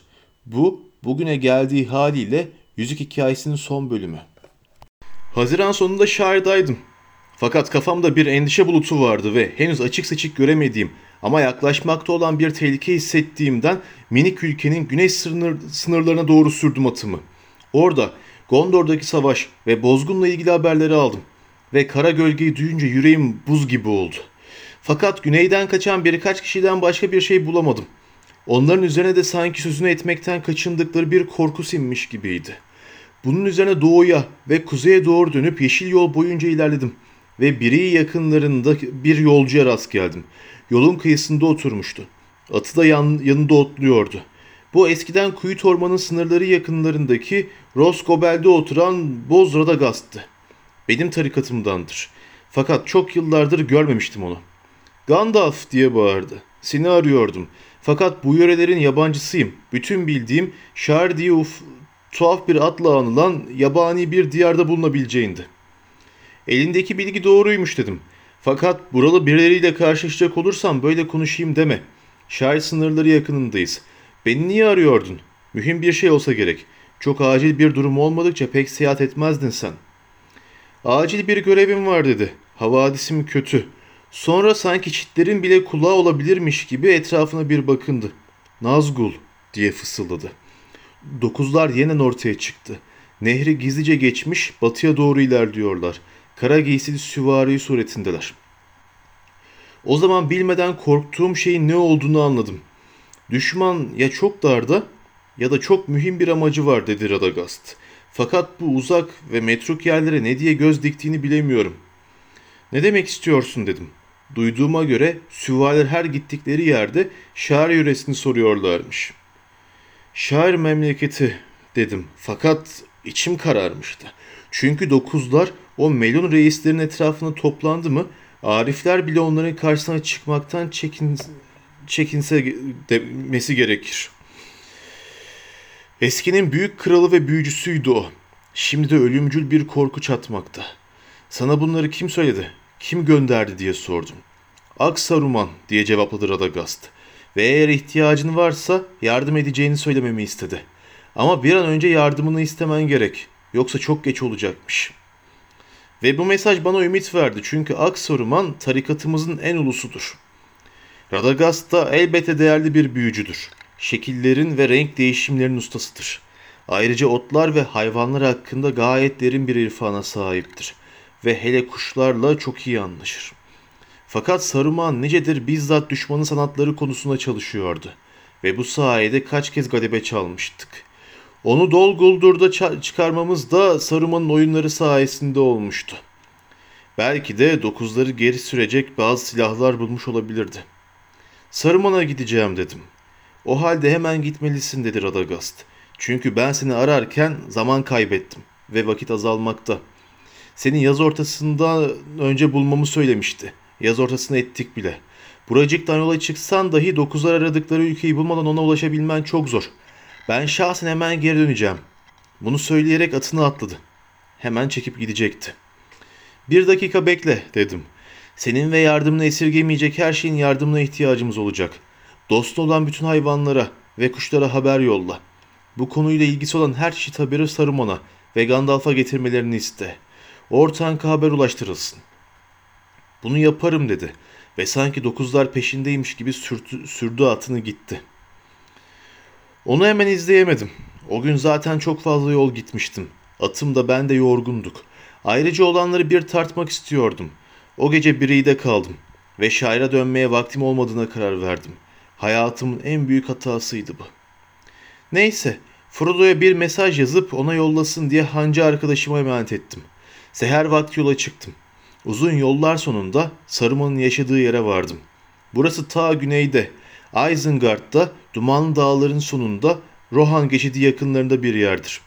Boromir'in de söyleyeceği gibi Dumanlı Dağlarla Eret Nimras yani onun memleketindeki Ak Dağların en kuzey eteklerinin arasında uzanan büyük, açık bir düzlüktür Rohan geçidi. Fakat Isengard duvar gibi sarp kayalardan oluşan bir çemberdir. Çemberin içinde bir vadi, vadinin tam ortasında da Ortank adında bir taş kule vardır. Bu kule Saruman tarafından değil, çok zaman önce Numenorlu insanlar tarafından yapılmıştır. Çok yüksektir. Pek çok gizi vardır. Yine de sanki el yapısı değilmiş gibi durur. Kuleye ulaşmak için Isengard çemberinden geçmek gerekir. Bu çemberde de sadece tek bir kapı vardır. Bir akşam geç bir vakitte kaya duvarın içinde büyük bir kemer gibi duran kapıya vardım. Kapı sıkı koruma altındaydı. Fakat kapıdaki nöbetçiler benden haberliydi ve Saruman'ın beni beklediğini söylediler. Atımı kemerin altından sürdüm. Kapı sessizce arkamdan kapandı ve birdenbire görünürde hiç sebep yokken içime bir korku indi. Yine de Ortank'ın dibine kadar sürdüm atımı ve Saruman'ın merdivenlerine ulaştım. Orada Saruman beni karşılayıp yukarıdaki odasına götürdü. Parmağında bir yüzük vardı. Geldin demek Gandalf, dedi bana tüm ciddiyetiyle. Fakat gözlerinde adeta beyaz bir ışık parlıyordu. Sanki yüreğinde soğuk bir kahkaha varmış gibi. Evet geldim dedim. Yardımını almaya geldim Aksoruman. Nedense bu sıfat onu kızdırdı. Öyle mi? Gerçekten de gri Gandalf diye alay etti. Yardım ha? Bu kadar kurnaz ve bu kadar bilgi olan, ülkeden ülkeye dolaşan, kendisini ilgilendirse de ilgilendirmese de bütün işlere burnunu sokan Gri Gandalf'ın yardım istediği pek duyulmamıştır. Hayretle baktım ona. Fakat eğer aldatılmadıysam dedim, işler öyle gelişiyor ki hepimizin kuvvetinin birleşmesi icap ediyor artık. Öyle olabilir dedi. Fakat bunu düşünmekte biraz geç kaldın. Benden, divanın başından en önemli meseleyi ne kadar zamandır gizliyordun acaba? Peki ya şimdi? Seni şairdeki ininden buralara getiren nedir? Dokuzlar yeniden ortaya çıktı diye cevap verdim. Nehri geçmişler. Radagast öyle söyledi. Boz Radagast diye güldü Saruman. Artık küçümsemesini gizlemiyordu. Kuş terbiyecisi Radagast. Saf Radagast. Salak Radagast. Yine de onu biçtiğim rolü oynayacak kadar aklı varmış. Geldin işte. Benim de mesajımın bütün amacı buydu. Ve burada kalacaksın Gri Gandalf. Yolculukları unutup dinleneceksin. Çünkü ben Arif Saruman'ım. Yüzük yapıcısı Saruman, rengarenk Saruman. O zaman baktım ve gördüm ki giysileri beyaz gibi görünüyordu ama beyaz değildi. Bütün renklerden dokunmuştu ve hareket ettikçe öylesine ışıyıp renk değiştiriyordu ki insanın gözü yanılıyordu. Ben akı tercih ederdim dedim. Ak diye dudak büktü. Başlangıçtır o. Beyaz kumaş boyanabilir, beyaz sayfaya yazılabilir, beyaz ışık kırılabilir. Ve böylece beyaz olmaktan çıkar dedim. Mahiyetini anlamak için bir şeyi kıran kişi de ariflik yolundan sapmış demektir. Benimle arkadaşım dediğin aptallarla konuşur gibi konuşmana gerek yok dedi. Seni buraya senden ders almak için değil, sana bir seçim sunmak için getirdim. Böylece omuzlarını dikleştirip nutuk çekmeye başladı. Sanki uzun süredir bunun provasını yapmış gibiydi. Kadim günler geçti. Orta günler de geçti. Genç günler başlıyor. Elflerin zamanı bitti. Fakat sırada bizim zamanımız var. Bizim yönetmemiz gereken insanların dünyası. Fakat bize kudret gerek. Sadece ariflerin görebileceği yararlar adına her şeyi dilediğimiz gibi yönetebilmek için kudret. Ve dinle Gandalf, eski dostum, yardımcım, dedi. Yakına gelip biraz daha yumuşak bir sesle konuşmaya başlayarak. Biz dedim. Çünkü biz olabiliriz. Eğer bana katılırsan yeni bir güç yükselmekte. Buna karşı eski ittifaklar ve siyasetlerin bize bir yararı olmayacak. Elflerden veya ölmekte olan Numenor'dan ümit yok. Önündeki, önümüzdeki bir seçenek bu. Bu güçle birleşebiliriz. Bu akıllıca olur Gandalf. Bu yolda umut var. Zafer kapıda. Zafere katkıda bulunanlar cömertçe ödüllendirilecektir. Güç büyüdükçe onun sağlam dostlukları da büyüyecek. Ve arifler, yani senin benim gibi olanlar sabrederek zamanla onu yönlendirip denetimleri altına alabilirler. Uygun zamanı beklerken düşüncelerimizi yüreklerimizde gizleriz. Belki bu arada yapılan kötülükleri kınar fakat âli ve nihai amacı takdir ederiz. Bilgi, kural, düzen, şimdiye kadar bizim beyhude yere başarmak için uğraşıp durduğumuz, zayıf ya da aylak dostlarımız tarafından desteklenmekten çok kösteklenen her şey. Niyetlerimizi gerçekten değiştirmemiz gerekmez. Değiştirmeyiz de. Sadece araçlarımız değişmiş olur. Saruman dedim. Bu türden nutukları daha önce de duydum. Ama bunları sadece Mordor tarafından, cahilleri kandırsın diye yolanan gizli temsilcilerin ağzından duymuştum. Beni onca yoldan, sadece kulaklarımı yormak için çağırmış olacağına inanamıyorum. Yan yan baktı ve bana bir süre susup düşündü. Eh, görüyorum ki artık akıllıca yol sana cazip gelmiyor, dedi. Zamanı mı değil, belki daha iyi bir yol vardır ha? Gelip uzun elini kolumun üzerine koydu. Neden olmasın Gandalf diye fısıldadı. Neden olmasın? Hükmeden yüzük. Eğer ona hakim olursak o zaman güç bize geçer. Seni buraya çağırmamın asıl nedeni buydu işte. Çünkü bir sürü gözüm var benim. Ve bence sen bu kıymetli şeyin şu anda nerede olduğunu biliyorsun. Öyle değil mi? Yoksa dokuzlar neden şairi sorup dursunlar? Sen orada ne işin olsun?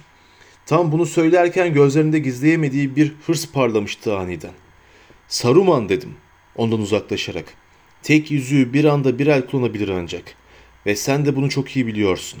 O yüzden zahmet edip de biz deyip durma. Fakat onu vermem sana. Hayır efendim. Hele hele şimdi aklındakileri de öğrendikten sonra sana onun hakkında haber bile vermem. Sen divanın başıydın. Fakat sonunda maskeni çıkardın. Eh görünüşe göre önümdeki seçenekler ya Sauron'a ya da sana teslim olmakmış. İkisini de seçmiyorum. Başka teklifin var mı? Artık buz gibi ve tehlikeliydi. Evet dedi. Senin akıllıca davranacağını tahmin etmemiştim zaten. Kendi hayrına bile olsa. Yine de bana gönül rızasıyla yardım edip bir sürü zahmet ve eziyetten kurtulman için bir fırsat tanıdım sana. Üçüncü seçeneğin burada kalmaktır. Sonuna kadar. Neyin sonuna kadar? Bana tek yüzüğün nerede bulunabileceğini açıklayıncaya kadar. Seni ikna etmenin çaresini bulabilirim.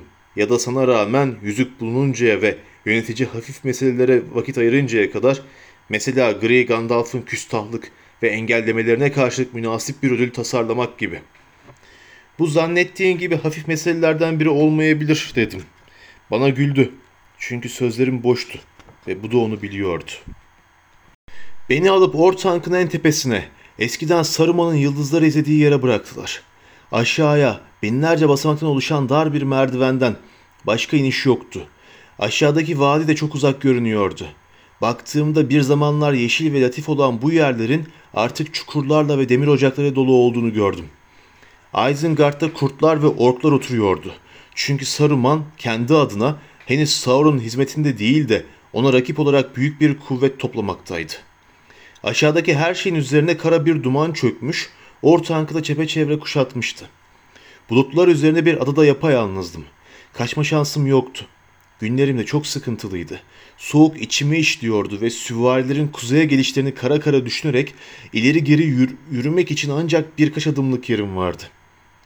Saruman'ın sözleri yalan olabilirdi. Ama dokuzların gerçekten uyandığından emindim artık. Isengard'a gelmeden çok önceden beridir bu doğrultuda çok açık haberler almaktaydım. Yüreğim şerli dostlarım için korkuya doluydu.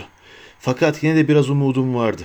Frodo'nun mektubumda yazdığım gibi bir an önce yola koyulduğunu ve ölümcül takip başlamadan ayrık vadiye varmış olduğunu umuyordum. Hem korkum hem umudum yersiz çıktı. Çünkü umudum biriydi ki şişko bir adama, korkum da Sauron'un kurnazlıklarına dayanıyordu. Fakat bira satan şişko adamların pek çok işe koşturması gerekir. Sauron da hala korktuğumuz kadar güçlü değil. Lakin Isengard çemberinde tuzağa düşmüş ve yalnızken bugüne dek kimsenin karşı koyamadığı avcıların uzaktaki şarda başarısız olacaklarını düşünmek pek de o kadar kolay değildi. Ben seni gördüm diye bağırdı Frodo. Birileri bir geri yürüyordun. Saçında ayın parıltısı vardı. Gandalf hayretle durarak ona baktı. Sadece bir rüyaydı dedi Frodo. Şimdi birdenbire hatırlayıverdim. Aklımdan çıkmıştı. Göreli epey oldu. Sanırım Şar'dan ayrıldıktan sonraydı. O halde rüyan biraz geç kalmış dedi Gandalf. Şimdi göreceğin gibi çok kötü bir durumdaydım. Ve beni tanıyanlar takdir edecektir ki çok nadiren o kadar aciz bir duruma düşerim.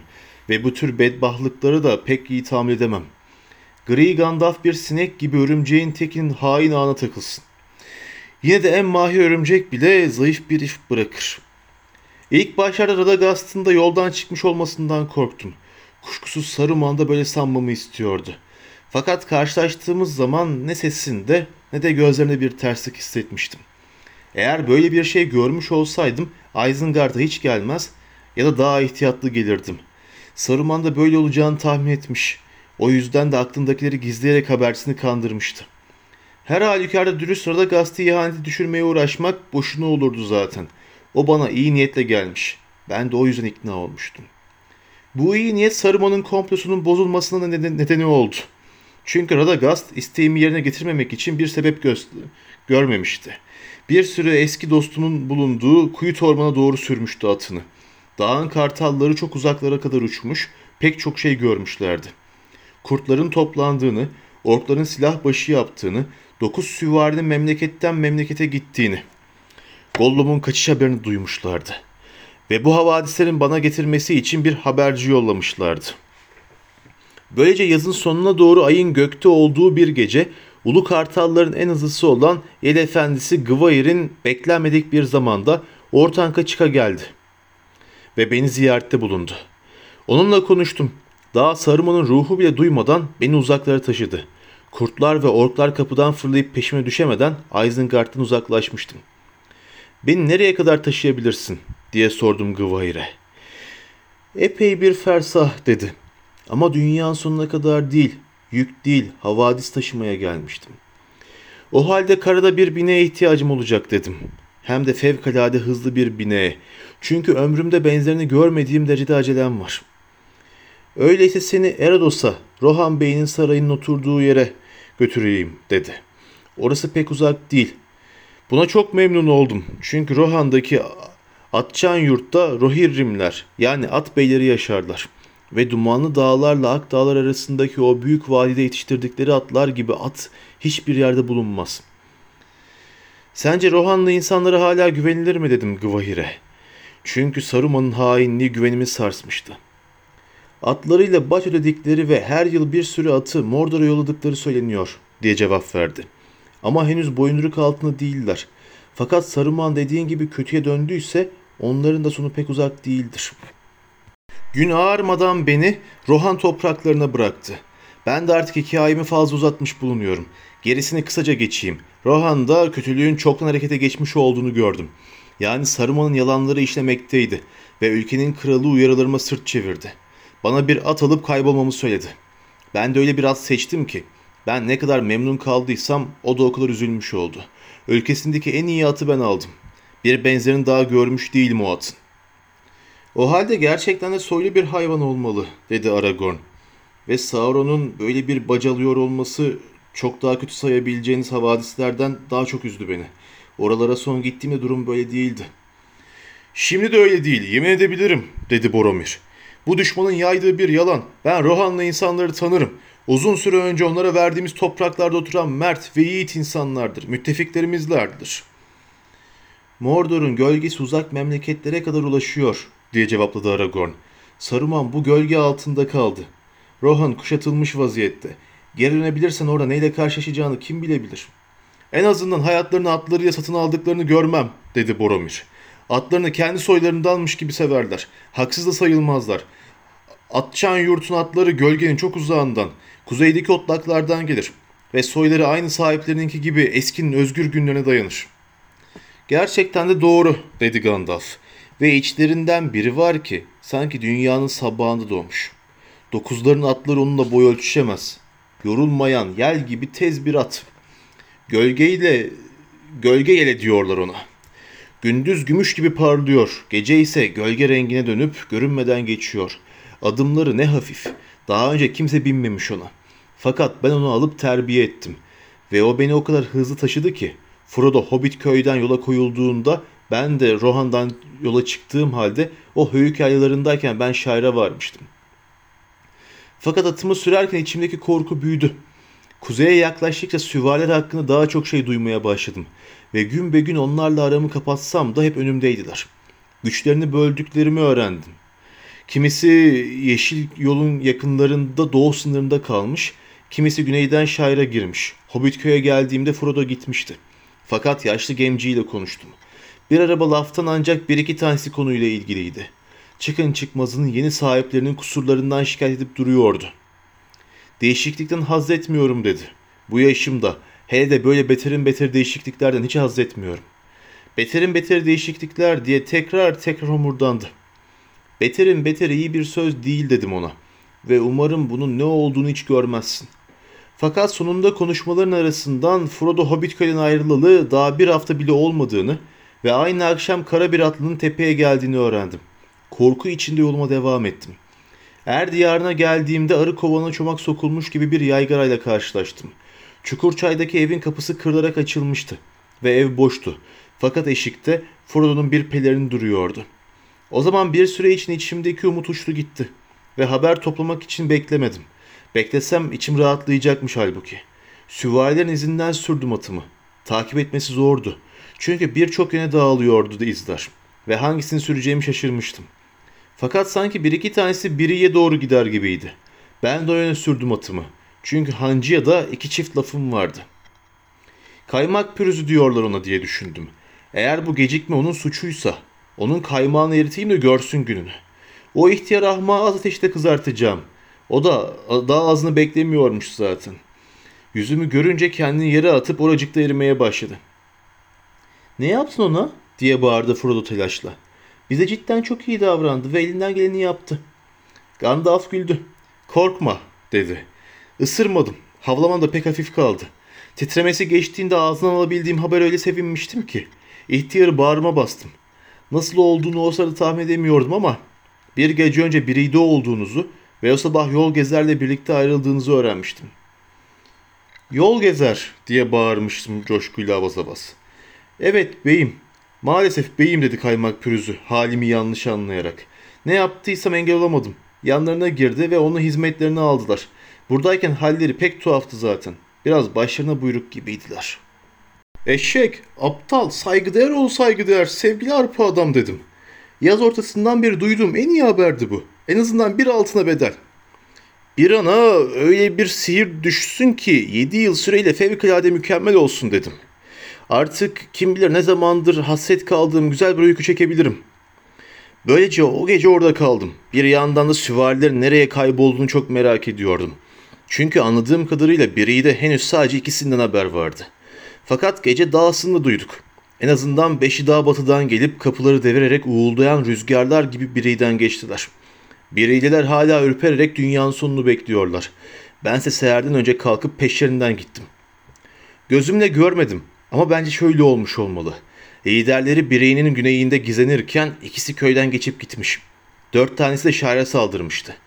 Fakat Bride ve Çukurçay'da işleri bozulunca bu haberlerle liderlerine gidip casuslarını saymazsak bir süre için yolu boş bıraktılar.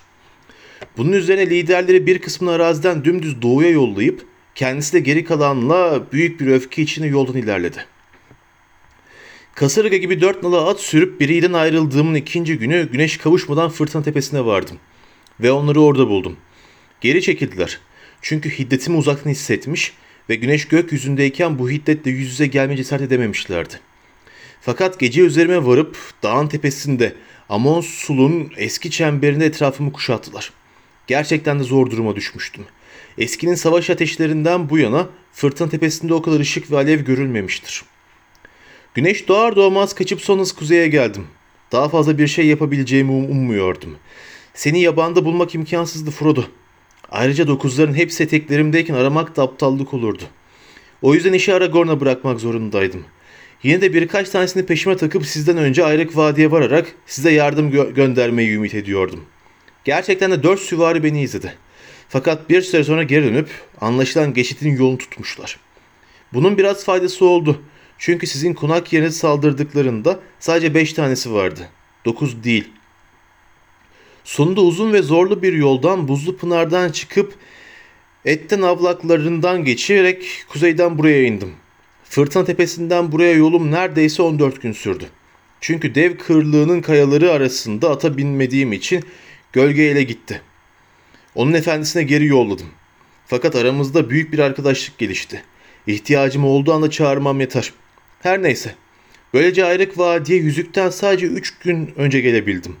Çok şükür ki bu arada tehlike haberi buraya ulaşmıştı bile. Evet Frodo, benim öykümün sonu da böyle. Elrond ve diğerleri öykümün uzunluğunu mazur görsünler. Fakat böyle bir şey, Gandalf'ın sözünden dönüp vaat ettiği halde gelmemesi daha önce hiç olmamıştı. Bu kadar tuhaf bir durumun yüzük taşıyıcısına açıklanması gerekiyordu bence. Evet, işte hikaye baştan sona anlatıldı. Hepimiz buradayız. Yüzük de burada. Fakat henüz amacımıza yaklaşmadık bile. Yüzüğü ne yapacağız? Bir sessizlik oldu. Sonunda Elrond tekrar konuştu. Saruman'a dair bu haberler elem verici, dedi. Çünkü ona güvenmiştik ve tüm fikirlerimizi derinen biliyor. İster hayır için olsun ister şer, düşmanın sanatlarını derinlemesine araştırmak tehlikelidir. Lakin maalesef yoldan çıkmalar ve hıyanetler daha önce de vuku bulmuştu. Bugün dinlediğimiz hikayeler içerisinde bana en çok hayret vereni Frodo'nun hikayesidir. Bilbo'dan gayri pek az hobbit tanıdım. O da benim zannettiğim kadar yalnız ve müstesna değilmiş galiba. Batıya giden yollardan son geçişimden bu yana dünya çok değişmiş. Höyüklü kişileri farklı farklı isimlerle tanırız.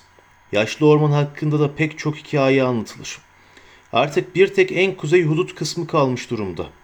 Vaktiyle sincaplar şimdiki şehirden Isengard'ın batısındaki Garpelin'e kadar daldan dala sıçrayarak gidebilirdi. O topraklardan bir kez geçip yabani ve tuhaf nice şey tanımıştım.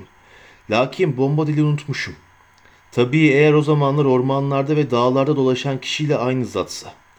O zaman bile yaşlılardan yaşlıydı. Eskiden ismi bu değildi.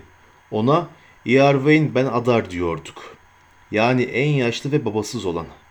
Fakat o günden bu yana diğer halklar da nice isimler takmıştır ona. Cüceler Forn der. Kuzeyli insanlar Oralt der. Başka isimleri de vardır. Garip bir mahluktur.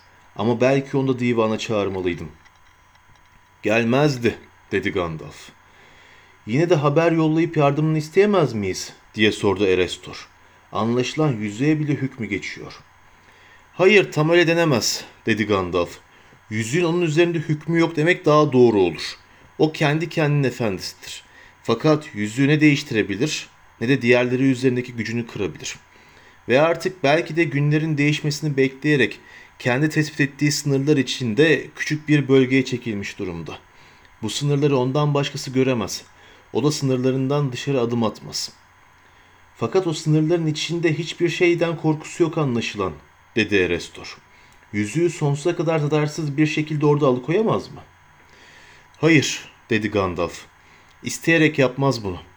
Eğer dünyadaki bütün özgür halklar ona yalvarırsa bunu kabul edebilir. Ama gerekliliğini anlayamaz. Ve eğer yüzük ona verilecek olursa kısa bir süre sonra unutur onu. Hatta fırlatır atar. Bu tür şeyler onun aklında hiç kalmaz. Katiyen güvenilir bir koruyucu olamazdı. Bu bile yeterince bir cevap sayılır. Zaten her halükarda, dedi Glorfindel. Yüzüğü ona yollamak sadece şer gününü ertelemek olurdu. O çok uzakta. Artık yüzüğü casuslara görünüp sezilmeden ona geri götüremeyiz. Götürebilsek bile yüzüklerin efendisi eninde sonunda saklandığı yeri öğrenip bütün gücünü oraya yönlendirir. Bombadil bu güce tek başına karşı koyabilir mi? Zannetmiyorum. Sanırım sonunda eğer tüm diğer yerler ele geçerse Bombadil de düşer. İlk olduğu gibi son olur ve o zaman gece gelir. Earwain hakkında isminden gayri pek bir şey bilmem, dedi Galdur. Lakin sanırım Glorfindel haklı. Düşmanımıza karşı koyacak kadar gücü yok onun. Bu tür bir güç toprağın kendisinde bulunuyorsa o başka. Lakin Sauron'da dağları bile terhip ve yok edebildiğini görebiliyoruz. Bir güç kaldıysa bizlerde burada, Imladris'te veya limanlardaki Cirdan'da veya Lorient'te kaldı ancak. Lakin onlarda veya biz buradakilerde düşmana direnmeye, her şey yıkıldıktan sonra en sonunda Sauron'un gelişine karşı koymaya yetecek kadar kudret var mı? Bende bu kuvvet yok, dedi Elrond. Onlarda da yok. O halde eğer yüzüğü kuvvetimizle sonsuza kadar ondan saklayamayacaksak, dedi Glorfindel. Deneyebileceğimiz yalnız iki şey kalıyor. Ya denizin ötesine yollayacağız ya da yok edeceğiz. Lakin Gandalf elimizdeki hünerlerle onu yok edemeyeceğimizi açıkladı, dedi Elrond. Denizin ötesinde, ötesindekilerse bizden almayı kabul etmezler. Hayır da olsa şer de yüzük orta dünyaya ait. Onunla uğraşmak da hala burada ikamet etmekte olan bizlere düşüyor. O halde, dedi Glorfindel, gelin onu derinlere atıp Saruman'ın yalanlarını doğru çıkartalım. Çünkü artık besbelli ki daha divandayken yoldan çıkmış o meğerse. Yüzüğün sonsuza kadar kayıplara karışmış olmadığını biliyormuş fakat bizim böyle zannettiğimizi zannetmemizi istemiş. Çünkü onu kendisi için arzulamaya başlamış. Lakin çok zaman yalanlarda bir gerçek gizlidir. Denizde emniyette olur yüzük. Sonsuza kadar emniyette olmaz, dedi Gandalf. Derin sularda bir sürü şey vardır. Denizlerle karalar değişebilir. Hem bizim görevimiz burada sadece bir mevsimi veya birkaç insan ömrü kadar zamanı ya da dünyanın geçmekte olan bir çağını düşünmek değil. Biz bu tehlikeye bir son aramalıyız. Bunu başaracağımıza dair umudumuz olmasa da. Bunu denize giden yollarda bulamayız, dedi Galdur. Eğer Earwain'e geri dönmeyi çok tehlikeli buluyorsak, denize doğru kaçış en ciddi tehlikelerle yüklü demektir. Sauron olanları öğrenince bizim batı yoluna koyulmamızı bekleyecektir diyor gönlüm bana. Ve öğrenmesi de uzun sürmez. Dokuzlar gerçi atsız kaldılar ama sadece şimdilik. Yakında yeni ve üstelik de daha hızlı küheylanlar bulurlar. Artık sahillerden tüm kuvvetiyle yürüyüp kuzeye saldırmaların önündeki tek engel Gondor'un zayıflayan gücüdür. Gelip ak kulelerle limanlara hücum ederlerse elfler için orta dünyanın uzayan gölgelerinden hiçbir kaçış kalmayabilir. O yürüyüş daha uzun süre durdurulacak, dedi Boromir. Gondor'un gücü zayıflıyor diyorsunuz fakat Gondor hala ayakta ve kuvvetinin son kalıntısı dahi çok güçlü. Lakin yine de kahramanlar artık dokuzları durduramıyor, dedi Galdor. Hem Gondor'un korumadığı başka yollar da bulabilir. O halde, dedi Erestor, Glorfindel'in de beyan ettiği gibi sadece iki yol var. Yüzüğü sonsuza kadar saklamak veya yok etmek. Fakat her ikisi de bizim gücümüz dışında. Bu bilmeceyi kim çözecek bize? Burada bulunan kimse çözemez, dedi Elrond ağır ağır. En azından kimse o yolu seçsek şu olur, bu yolu seçsek bu olur diye gelecek hakkında kehanette bulunamaz. Lakin hangi yolu seçmemiz gerektiği artık bana aşikar görünüyor. Batıya giden yol en kolayı gibi görünmekte. O yüzden sakınılması gereken gerekir. Orayı gözetleyeceklerdir. Elfler hep o tarafa kaçtı geçmişte. Şimdi bu son kertede daha zor. Tahmin edilemeyecek bir yol tutmamız lazım. Tek umudumuz bu. Buna umut denirse. Tehlikenin içine, Mordor'a gitmek. Yüzüğü ateşe yollamalıyız. Tekrar sessizlik çöktü. Frodo o zarif evde berrak suların gürültüsüyle dolu o güneşli vadiye bakarken bile gönlünde ölü bir karanlık hissediyordu. Boromir kıpırdandı. Frodo ona baktı. Kaşlarını çatmış, büyük borusunu evirip çevirmekteydi. Sonunda konuştu. Bütün bunları anlayamıyorum, dedi. Saruman bir hain ama fikrinde bir irfan payı yok mu? Neden habire saklamaktan ve söz etmekten, yok etmekten söz ediyorsunuz? Bu ihtiyaç anımızda Ali yüzüğün bize hizmet etmek için elimize geçtiğini neden düşünmeyelim? Hürlerin, hür hükümdarlar onu kullanınca mutlaka düşmanı yeneceklerdir. Kanaatime göre onun en çok korktuğu da bu. Gondor'un insanları yüreklidir. Asla teslim olmazlar. Amma yenilebilirler. Mertlik önce kuvvet, sonra da silah ister. Eğer anlattığınız kadar gücü varsa yüzük silahımız olsun. Onu alıp zafere yürüyün. Heyhat olamaz dedi Elrond. Hükmeden yüzüğü kullanamayız. Bunu artık çok iyi biliyoruz. Yüzük Sauron'a ait. Sadece onun tarafından yapılmış ve tamamıyla kötüdür. O çok güçlüdür Boromir. Öyle her isteyen değil ancak zaten büyük bir kudrete sahip olanlar kullanabilir. Lakin onlar için de daha da ölümcül bir tehlike arz etmektedir. Uyandırdığı arzu bile yüreği bozar. Saruman'ı düşünün. Ariflerden biri Mordor hükümdarını bu yüzükle kendi usullerini kullanarak alt ederse Sauron'un tahtına yerleşir. Ve böylece yeni bir karanlıklar efendisi doğmuş olurdu. Yüzüğün yok edilmesi biraz da bu yüzden elzem. Dünya üzerinde kaldığı sürece Arifler için dahi bir tehlike olacaktır. Çünkü ilk başta hiçbir şey kötü değildir. Sauron bile değildi.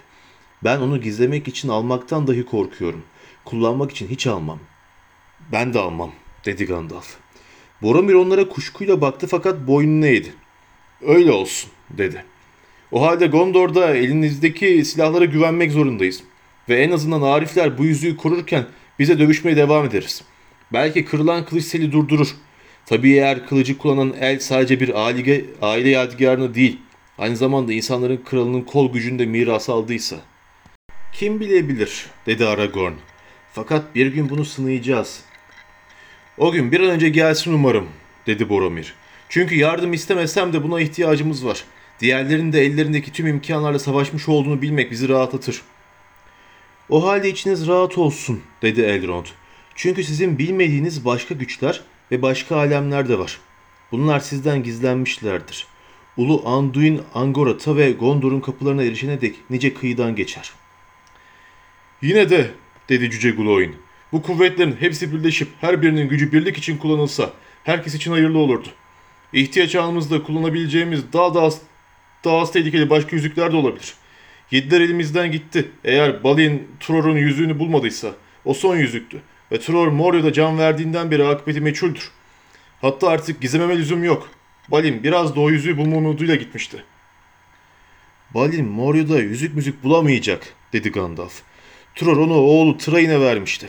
Ama Train Thorin'e veremedi. Yüzük Dol Goldur'un zindanlarında işkenceyle tarihinden alındı. Ben gittiğimde her şey bitmişti. Ah heyhat diye bağırdı Gulain. Öcümüzü alacağımız gün ne zaman gelecek? Yine de üçler var. Elflerdeki üç yüzeye ne oldu? Çok kudretli yüzükler olduğu söylenir. Elf hükümdarları saklamıyor mu onları? Gerçi onlar da yıllar evvel Karanlıklar Efendisi tarafından yapılmıştı. Bunlar boş mu duruyor? Burada elf beyleri görüyorum. Bir şey söylemeyecekler mi? Elfler cevap vermediler. Beni duymadınız mı Gloin? dedi Elrond. Üçler Sauron tarafından yapılmamıştı. Onlara dokunamadı bile. Lakin onlar hakkında konuşmaya izin yoktur. Ancak şu kadarını söyleyebilirim. Bu kuşku saatlerinde boş durmuyorlar. Lakin muharebe veya fetih silahı olarak yapılmadı onlar. Bu onların gücü dahilinde değil.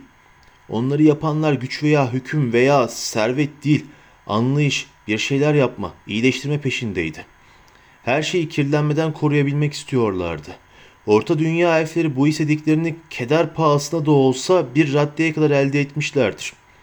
Fakat eğer Sauron tek yüzüğü tekrar ele geçirirse üçleri kullananların yapmış olduğu her şey bozulacak ve zihinleriyle gönülleri Sauron'a malum olacaktır. Üçler hiç olmamış olsa daha hayırlı olurdu. Onun amacı bu. Ama o zaman nasihat ettiğiniz gibi hükmeden yüzük yok edilirse ne olur? diye sordu Gloin. Tam olarak bilmiyoruz diye cevap verdi Elrond üzüntüyle. Bir kısmı Sauron'un hiç ellememiş olduğu üç yüzüklerin o zaman serbest kalacağını ve onları kullananların Sauron'un dünyaya verdiği yaraları iyileştirebileceğini umuyor. Lakin belki de tek yüzük gittiğinde üçler de bitecekler ve birçok güzel şey solup unutulacak. Benim inancım bu. Yine de tüm elfler böyle bir ihtimale razı, dedi Glorfindel. Yeter ki bu yolla Sauron'un gücü kırılabilsin. Hakimiyeti altına düşme korkusu sonsuza kadar kalksın, kalksın gitsin. Böylelikle bir kez daha yüzün yok edilmesine dönmüş oluyoruz, dedi Erestor. Yine de yol alabilmiş değiliz.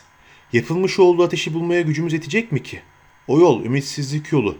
Hatta Elrond'un bunca zamanlık irfanını bilmesem divanelik yolu derdim.